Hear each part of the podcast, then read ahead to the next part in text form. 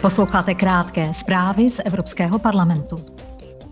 Evropský parlament uznal Ruskou federaci za stát, který podporuje terorismus. Stalo se tak na plenárním zasedání ve Štrasburku, kde poslanci odhlasovali usnesení na toto téma.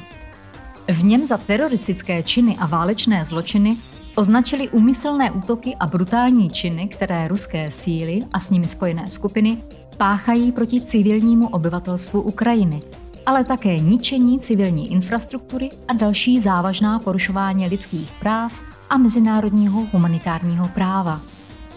Poslanci se také obracejí na komisi a členské státy s žádostí o další mezinárodní izolaci Ruska.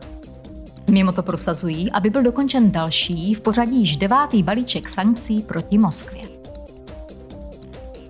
Europoslanci schválili a předsedkyně parlamentu Metzolová svým podpisem stvrdila unijní rozpočet na rok 2023. Na závazky v něm bylo vyčleněno více než 186 miliard eur. Parlamentu se po dohodě s členskými státy podařilo navýšit prostředky, které mu přidělila komise, o více než miliardu eur. Chce jimi financovat své priority, zejména programy, které mají zmírnit důsledky války na Ukrajině a energetické krize. Navýšené prostředky mají rovněž podpořit oživení po pandemii a zelenou a digitální transformaci. Na pomoc Ukrajině vznikla iniciativa Generátory naděje. Ve středu ji zahájila předsedkyně Evropského parlamentu spolu se starostou Florencie a předsedou sítě více než 200 největších evropských měst Eurocities Dariem Nardelou. Kampaň vyzývá města, aby Ukrajincům darovala generátory elektřiny a transformátory a pomohla jim tak překonat nadcházející zimu.